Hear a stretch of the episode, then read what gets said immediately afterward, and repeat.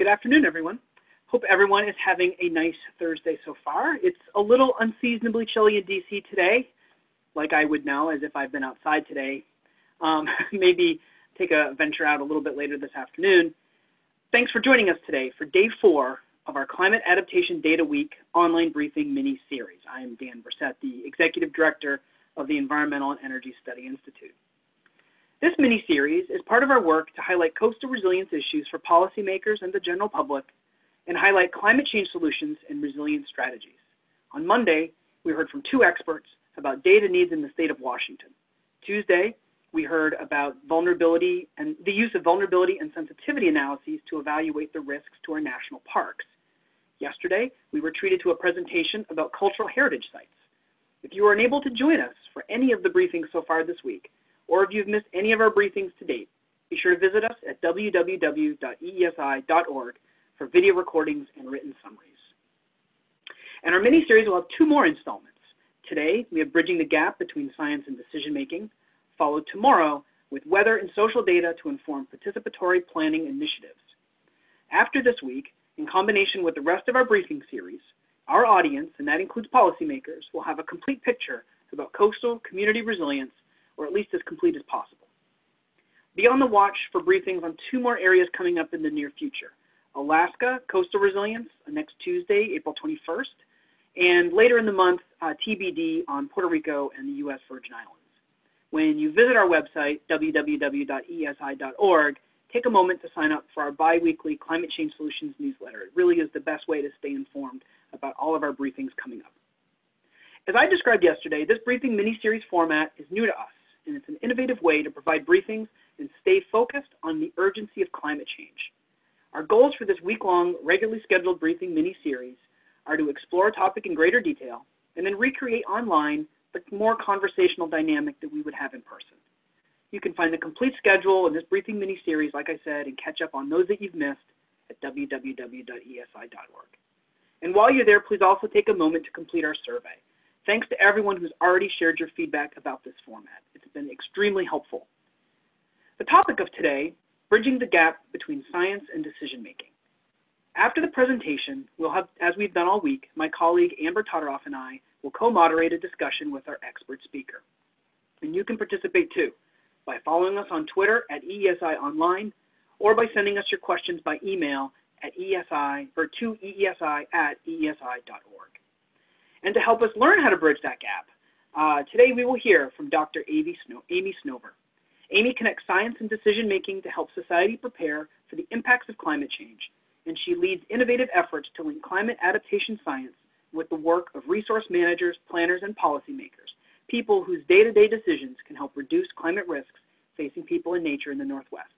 Amy is the director of the University of Washington Climate Impacts Group, University Director of the Department of the Interior Northwest Climate Adaptation Science Center, and she was recognized as a White House Champion of Change for Climate Education and Literacy in 2015. We are really happy to have you with us today, Amy. I can't wait for your presentation. I'll turn it over to you. I'm really looking forward to it. Thanks so much. Thank you very much, Dan. I am very excited to be here, to be with everyone. I would call it this morning. You can call it this afternoon, um, since I'm from sitting here on the West Coast. So I'm very honored uh, to have the opportunity to share my perspective and some recent examples of the work we're doing here in the Northwest to connect science and decision making to facilitate climate resilience. So as we all know, the urgency of addressing climate change, both the urgency of reducing greenhouse gas emissions and preparing for the impacts has never been greater. The window of time for avoiding dangerous human interference with Earth's climate continues to narrow at a, an alarming rate. At the same time, continued emissions commit us to increasingly severe global and local impacts. And I'm going to share some stories from the two programs that I direct that aim to improve our preparation for and ability to cope with the changes in climate that are already underway. I need to mention that the work I'm presenting here actually represents the efforts of many individuals, both on my team and beyond. It re represents deep and collaborative partnerships across academia and with federal, state, local governments, with tribal entities, with nonprofit organizations and others, some of whom are listed here. So I want to begin by introducing you to the Climate Impacts Group. The Climate Impacts Group at the University of Washington is a nonpartisan, non-advocacy, academically based boundary organization. We have been working since 1995 as an integrated research and engagement team. We work across sectors and across disciplines to build climate resilience in the US and in particular in the Northwest. And we do this by advancing awareness of climate risks and enabling science-based action to manage those risks. The Climate Impacts Group was the first NOAA RISA, and now we are the host of the um, Northwest Climate Adaptation Science Center. The Climate Adaptation Science Center is one of eight regional climate adaptation science centers that are um, joint federal university partnerships. On the federal side, it's the Department of the Interior, USGS. And on the university side in the Northwest, we are a consortium of six universities hosted by the Climate Impacts Group at the University of Washington. So our partners are Western Washington University, Washington State University, Oregon State University, Boise State University, and University of Montana. As I mentioned, these climate adaptation science centers serve every state in the nation. And um, our objective is to support sound resource management in the face of changing climate conditions. And we do this by advancing understanding of the implications of climate change and variability for fish, wildlife, water, land, and people. So both the Climate Impacts Group and the Northwest CASC produce relevant and accessible science on climate change impacts and adaptation actions. Both of our groups develop science that is not only useful, but is actually used. And this means that we need to work directly with stakeholders and partners in the community to develop shared understanding of why climate matters to local ecosystems and communities, to co-identify knowledge gaps that impede climate risk management, and to co-produce the needed additional scientific research data products and resources that are necessary for effectively managing this risk. We focus, um, I want to say one more thing about our focus on um, climate resilience and adaptation. And we do this for the simple reason that every single day, people are making decisions and investments that will either exacerbate or ameliorate the impacts of climate change for decades to come. So we're working with today's professionals to enable inclusion of the best available climate and climate impact science and climate resilience thinking in those decisions. So people every day are shaping our future and we are acting to help them shape that future in a way that builds climate resilience into it. Between the Climate Impacts Group and the Northwest CASC, we do virtually, um, we do research and engagement across virtually all climate sensitive sectors in the Northwest. We work on coasts, as I'll be describing today, but we also work in inland deserts. We work in remote wilderness ecosystems, and we will also work in our urban communities. So despite this, this variety of efforts and variety of stakeholders and partners, we have a handful of common approaches that we use for connecting science and decision making. So first of all, we focus on educating key actors about climate risks and response options. We do this by developing succinct, user-friendly briefs on major issues. We develop state of the knowledge syntheses and reference documents. And we brief elected officials and policymakers and we train current practitioners and educators in the current science of climate impacts. We also work to enable the use of climate science in risk assessment and management. And my examples that I'm going to be providing today are good examples of that. Um, we do targeted research, we translate science for use, we innovate with science delivery, and we support local adaptation. Our third E here, educating, enabling, and embed, is embedding. We also work to embed scientists in management contexts and science in management processes.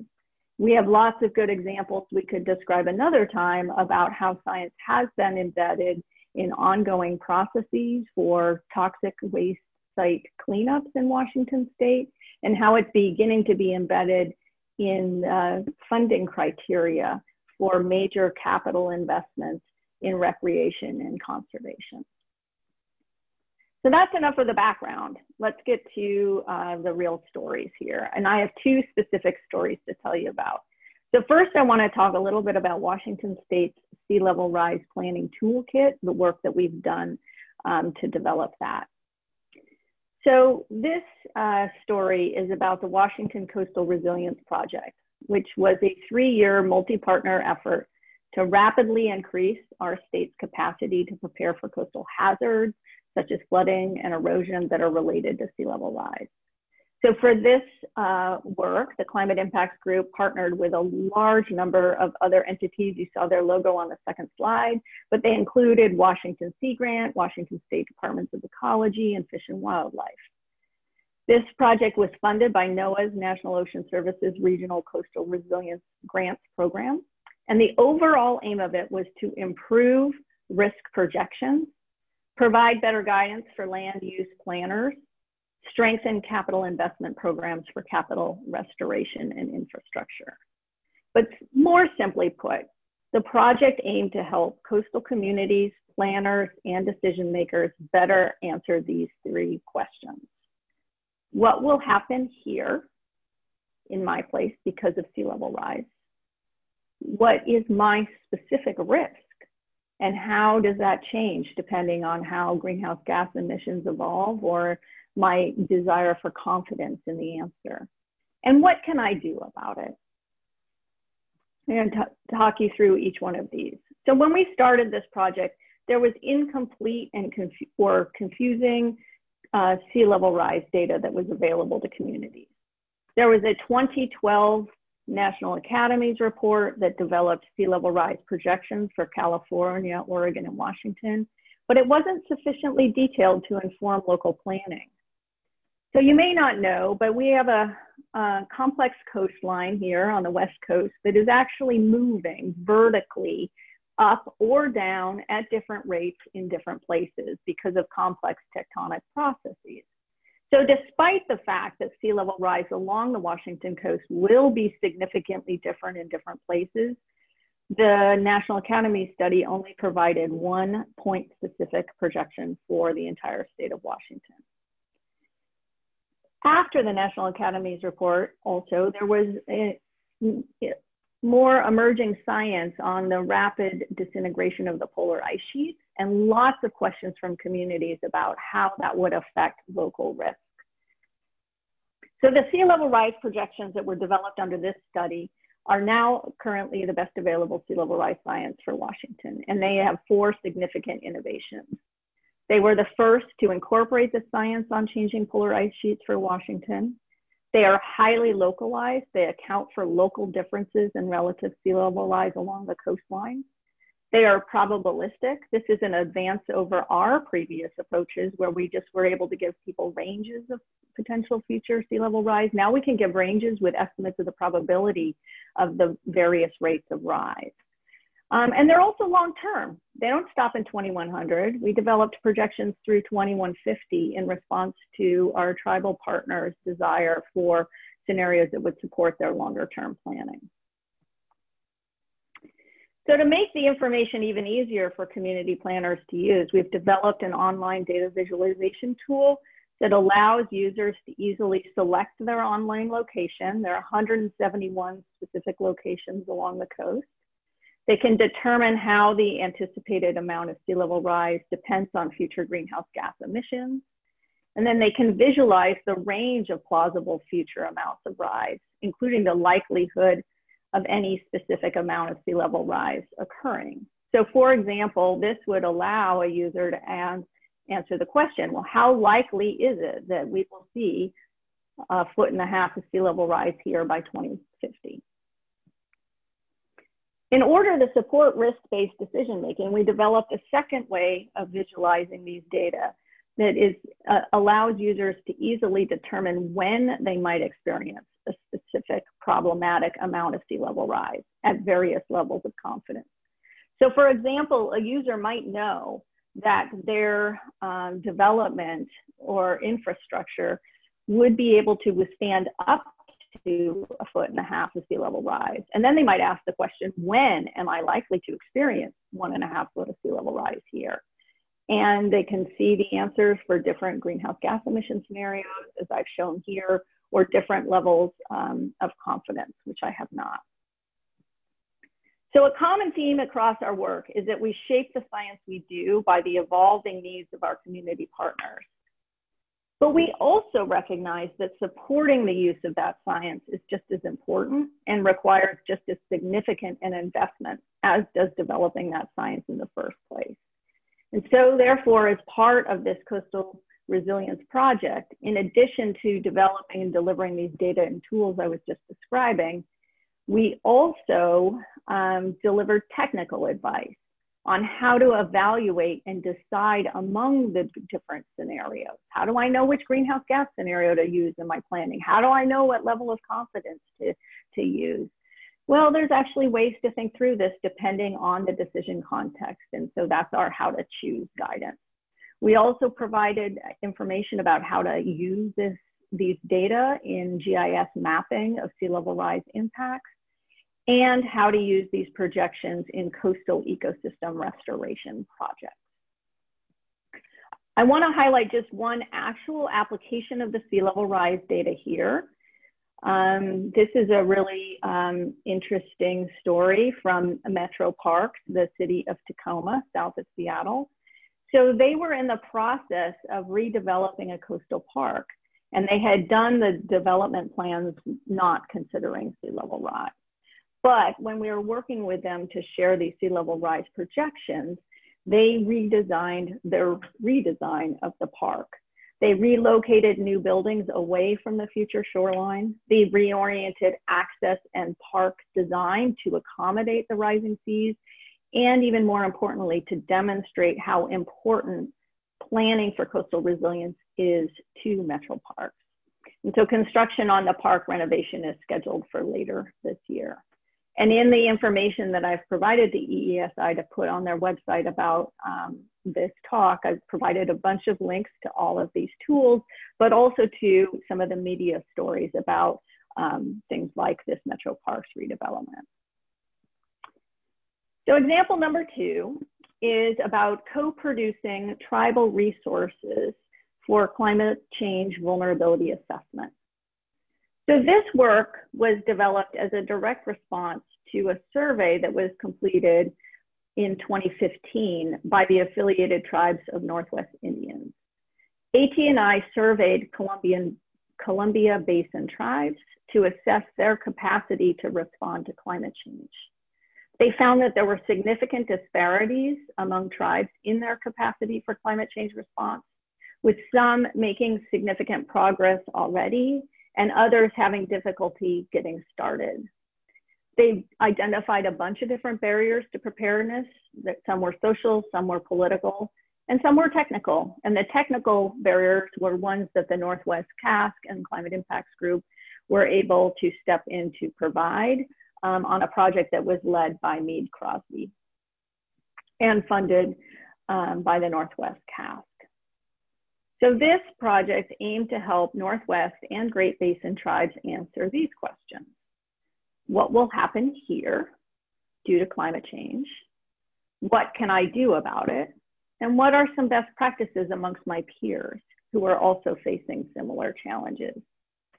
This scope of work was designed in partnership with a tribal advisory board um, including representatives from tribal organizations that were affiliated with the Northwest CASC um, Stakeholder Advisory Committee. So at the time this project started, the only climate data being delivered specifically to Northwest and Great Basin tribes was information about how annual average temperature and precipitation might change and provided averaged over tribal reservations. However, tribes are concerned, like all of us, about a great deal of diverse climate impacts, not just how annual average temperature will change, but impacts on plants and animals, wildfire, heat waves, water availability, and they evaluate climate risks and make decisions across multiple geographic areas, not just reser reserved lands, but also the watersheds in which they um, are living, counties, their traditional territories, and their ceded lands. So based on input from 84 tribes choosing to participate in the tool development, Meade Krosby and her team developed an online tool that provides climate summaries and climate information that was specifically tailored to the needs of tribes. It provides spatial information about where impacts are smaller and larger across the specific geographies of interest that, was that were defined by each tribe. It provides summaries of information about changes expected for each geography of interest. And even more importantly, I think, it provides the information in multiple formats. It provides it in data, um, it is data, and it provides it in a map format, in graphical format, and in text format. Another innovation is that the tool provides a downloadable custom report that summarizes all of the changes. So a key to the success of this tool was the um, heavy focus on soliciting iterative user testing and feedback and revising the tool along the way. And it's also, I think, one of the things that makes this a little different than some other resources um, is that it actually helps provide some interpretation and language describing the impacts that are easily used in um, reports and analyses.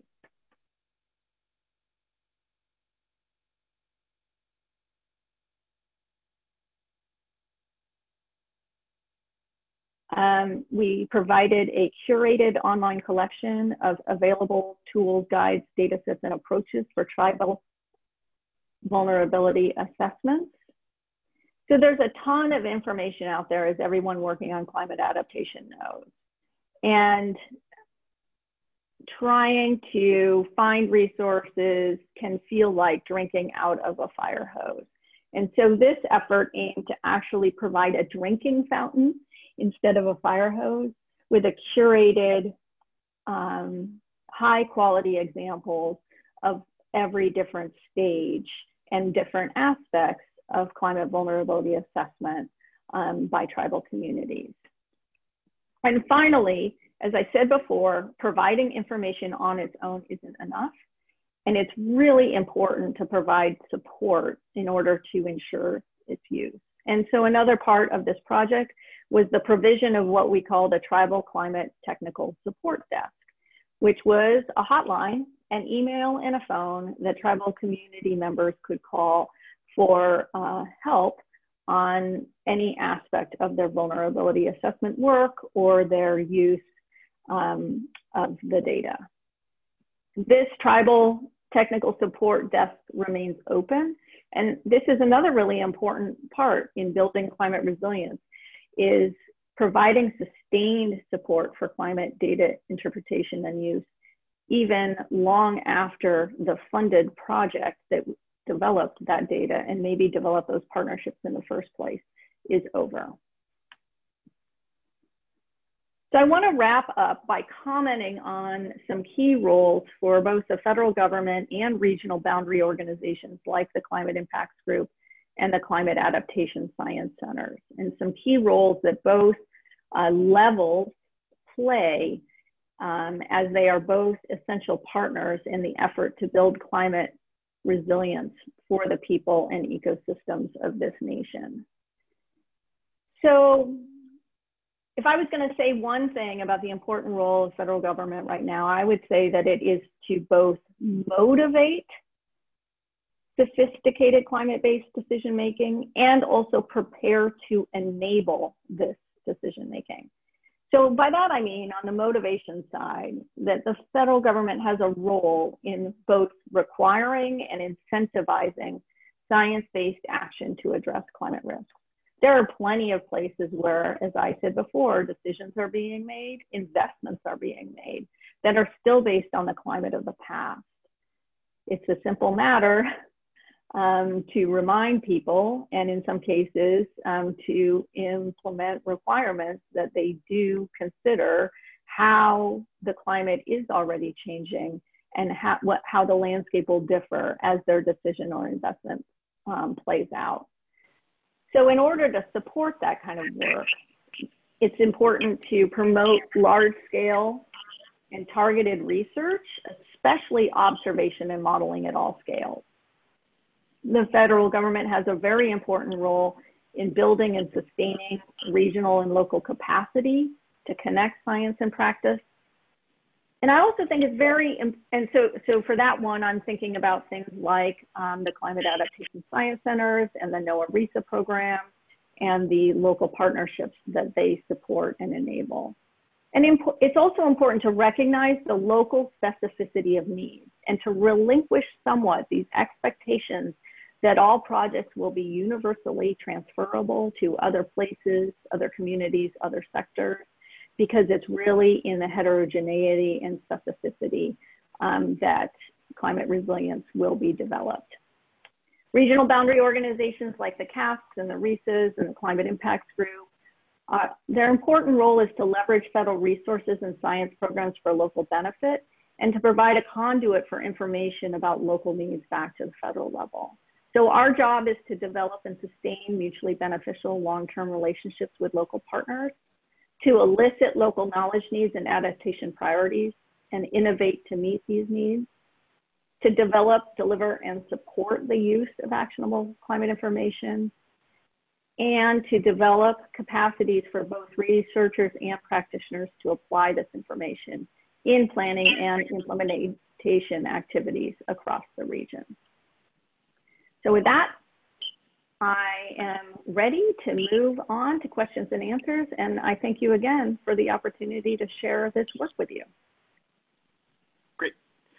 Thanks, Amy. That was uh, a really excellent presentation. Um, one thing that stuck out to me on your acknowledgement slide um, were the two names of our Monday panelists, Ian Miller and Nicole Faghin of Washington Sea Grant. And one thing I really like about this mini series format is that it lends itself to callbacks. Um, and that really helps us round out the story um, of climate change and coastal community resilience. And it's indicative not just of the challenges faced by Washington and the Pacific Northwest, but also the incredible amount of great work and research being done there by you and your colleagues and your partners, uh, and how aimed it is at finding solutions, which of course is what EESI is all about. So um, I'm always happy to see their names. Uh, it's only been a couple days, but I kind of miss them. Um, if you missed, if anyone else missed uh, Ian and Nicole on Monday, just a quick reminder um, that video recordings and written summaries will be online. Actually, I think are already online at eesi.org. Um, and there's lots of detail in their presentations, um, just like at Amy's. So please, um, if you've missed anything, go back. Now we're going to move to Q&A. Um, if our audience would like to participate in Q&A, um, you can email us at eesi at eesi.org, or you can follow us on Twitter at EESI Online and ask us questions that way. Uh, and for the Q&A, I'm going to turn it over to my colleague Amber Todoroff. Amber is on our policy team. She's a policy associate with us uh, and is going to um, get us started. So Amber, looking forward to the Q&A. Thanks. Thanks, Dan. And thank you, Amy. I'm just completely blown away by the breadth of uh, the Climate Impacts Group's work. Uh, seems like you got a lot of work cut out for you, but you guys are doing an amazing job.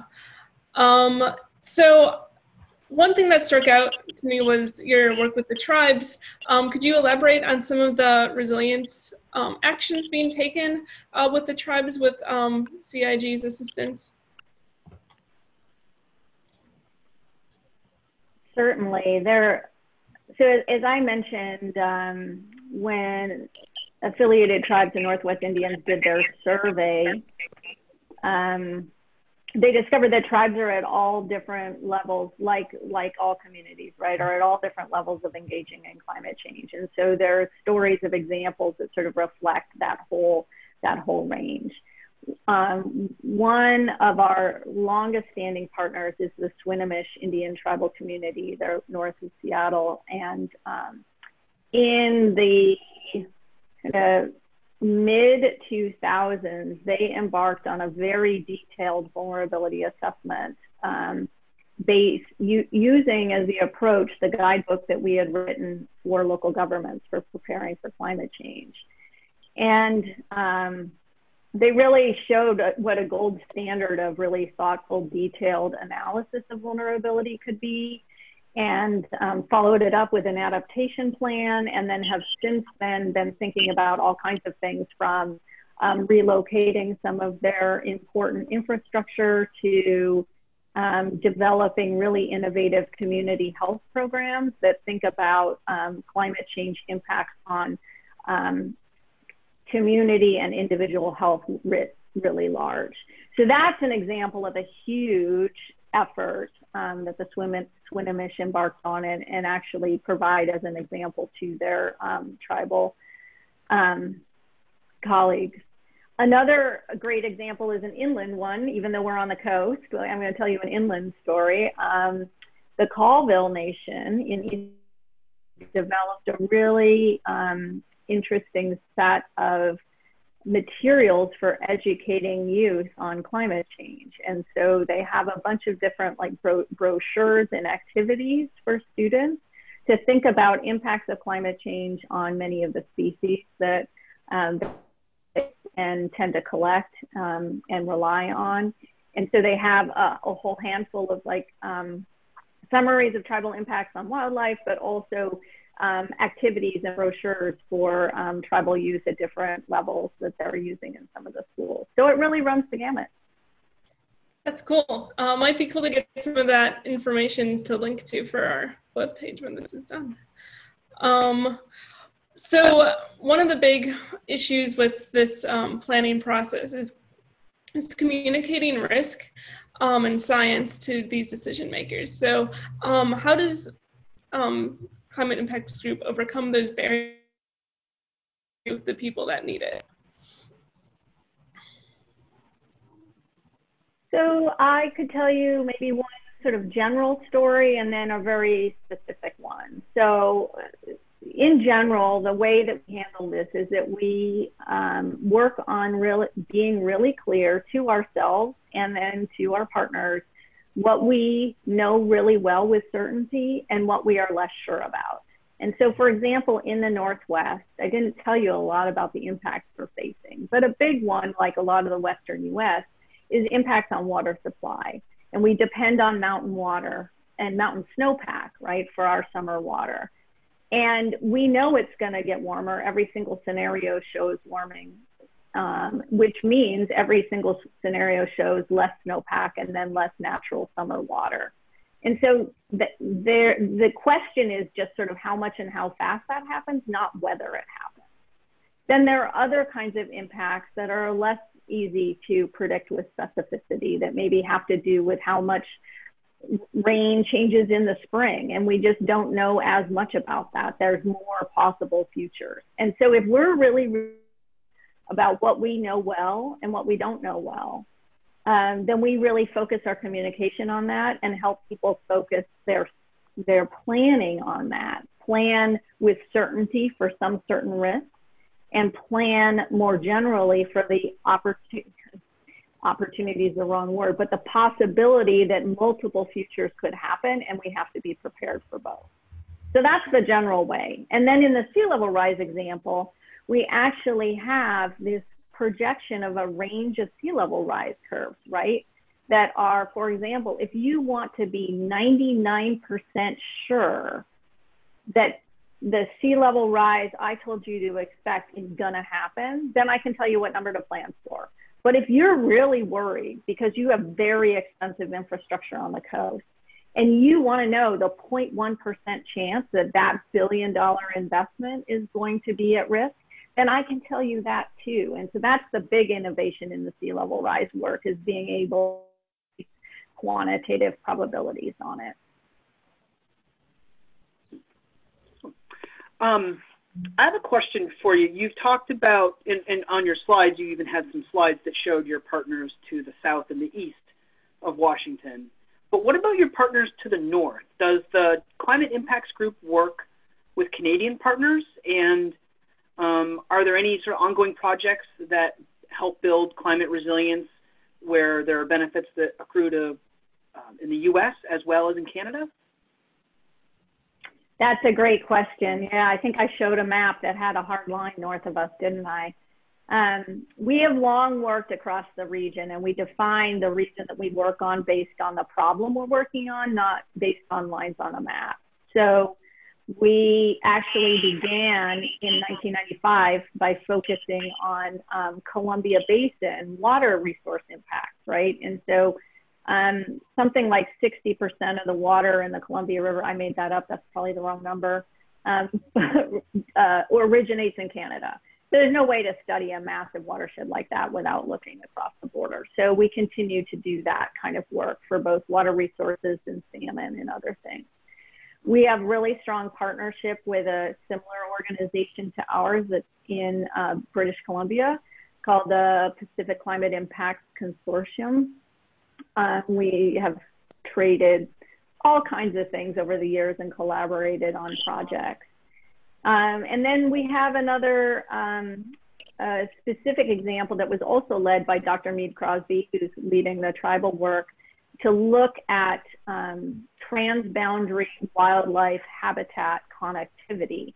I mean, that's another example. Wildlife don't know political borders, right? And as climate changes, we need to have tribe, uh, wildlife habitat not just connected today, it's already fragmented and people are trying to reconnect it, but we need to have the habitat of today connected to the habitat of tomorrow. And so that involves um, lots of collaborations across borders, including the Canada-US border, but also across uh, federal lands and tribal lands and state lands. Hmm. Cool, thanks. Um, we have a question that came in um, by email that I'm going to ask. I think it's pretty interesting. I'm going to ask it. Um, how do you evaluate the effectiveness of the tools and services that you provide to decision makers? What are the are there things that you look for in your work that um, tell you that one that one approach or one service or one tool is more effective than others, and sort of how you how do you and your colleagues evaluate sort of your approach on an ongoing basis? That is a wonderful question. So, first of all, I would say that we work on being really clear upfront about what we're trying to achieve with a tool or a resource. Who is it for? For what purpose? What are we trying to achieve? Um, because there's a whole range of reasons, right? I, I think um, I, I often I think a lot of climate tools that are out there right now are very are still very focused on the raising awareness stage. They're sort of they allow people to explore like, oh, does climate change really matter to me, and how warm might it get? Um, but they're not designed in a way um, to actually inform decision making. Like, what is the basis for the information that went into this, and what is the actual range of possibilities, and can I download actual numbers that I could put in a model? Um, and that's not to say it's a failure, it's to say that it that wasn't the purpose, right? And so we work on being really clear. Who are we trying to inform to do what? And we tend not to do a lot of exploratory sort of um, public focused visualization tools because we're so focused on working with the people making decisions now. And so we tend to evaluate um, our tools and resources based on whether they're being used. And so you can tell in the development stage, um, it with the testing and the feedback of like, okay, we think we're making something that's easy to use and that clearly you would be able to make these inferences and go from this page to that page and get the data. And then we sit down with people and watch them try to use it. And that's a humbling experience, right? When you realize that it doesn't make any sense to them that it made to you. So that's part of the evaluation, right? Is that rigorous testing. Um, and another big part of it is that you have to set it up early in the stage. So when we did our first major development of downscaled hydrologic scenarios for use in Columbian Basin watershed um, management and planning, the audience and partners were technical federal agencies. And so we have a fairly technical website, right? Um, that actually um, other people don't find very user friendly. And I don't find that a failure because it was designed to meet the technical needs. So it's a complicated story of like, you know, actually defining the purpose, defining the users well, and seeking the iterative feedback from them that in the near term is how is it working? And in the longer term is are the data showing up in an analysis that they've done? Are the data being reported or the tool being used in plans that they are publishing? So we see that evolve over time too. Hmm. That's great, thanks. Um, Amber, um, I think you may have the last question of the session. All right, great. And um, this more involves your role um, as director with the University of Washington of the Climate Action Climate Adaptation Science Center. Um, we've had a couple speakers before from climate adaptation science centers. I think they're super interesting um, bodies of work. Um, so, and organizations. So if you could kind of tell our audience like how these regional centers work together and maybe if there's like a top three things that policymakers should know about what these centers do, uh, that would be a great way to end this series or end this talk. Great. So as I mentioned, um, the Climate Adaptation Science Center program consists of eight regional CASCs we are the one for the Northwest, but there's also Alaska, Pacific Islands, Southwest, North Central, South Central, Northeast, Southeast. And there's a regional, I mean, I'm sorry, there's a national office too that's located in Reston. And so the regional centers, each one is, so the power, the power of this system is that each of the regional centers is home, is at home in a region is an, is an organization that already has deep roots and connections with stakeholders, managers, and folks on the ground to understand what the needs are because they're very different region from region. The, the reasons that climate change matter on the ground are different for different ecosystems. They're different for different managed systems. And the state of climate science is really different in different parts of the country, right? And so you really need to have this local partnership to understand what do we know now, what could we know next, what are the needs. So the centers collaborate um, to share our uh, approaches, right, to talk about best practices in connecting science and decision making. All of us play a big role in uh, educating graduate students and early career folks to engage not only in applied climate science, but more importantly in the co-production, in the working across practice and, and academia. Um, I think that maybe some of the most important things to share about the network right now are that we are, I mean, we are your ears to the ground, right?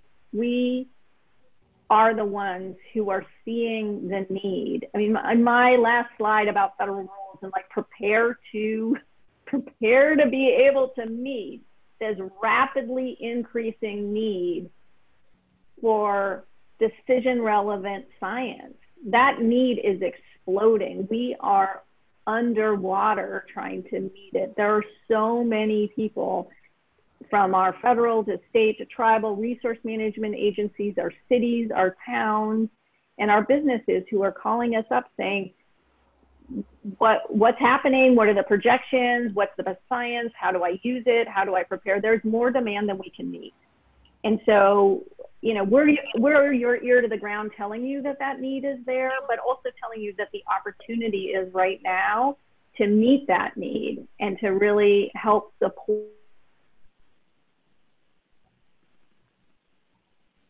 decision making that um, is really is better aligned to the emerging climate realities that we're facing. Very good. Well, Amy, we've come to the end of our 45 minutes, um, but um, re- really tremendous talk, so informative, and um, your perspective is um, is really really helpful. Um, I learned a lot, and I really really appreciate taking some time uh, during your morning, even though it's afternoon here. Um, right, time is relative. Um, so thank you very much, and um, let me also compliment you on your background and your flowers. It's a little bit nicer than my sort of dark blue. Um, but thanks so much. This was really great. Um, before we wrap up, uh, I'm just going to say another reminder. Tomorrow, noon Eastern, I guess 9 Pacific, uh, weather and social data to inform participatory planning initiatives. It's the last of our five online briefings um, from this week. So hopefully everyone will come back to us tomorrow, same time, um, and, uh, and join us to, to wrap up this mini series. Um, thank you to our audience, but special thanks to everyone at EESI who helps pull these off, in addition to Amber, Anna, Ellen, Omri, Dan O'Brien, Abby, Sydney, Uma. It's a big team, uh, and we're really lucky to have them, and they do such a great job. And this briefing series has been so great, and we owe it all to them. Thanks, everyone. Hope everyone has a great rest of your day, and uh, hope to see you back tomorrow on Friday for weather and social data to inform participatory planning initiatives. Thanks so much. Have a great one.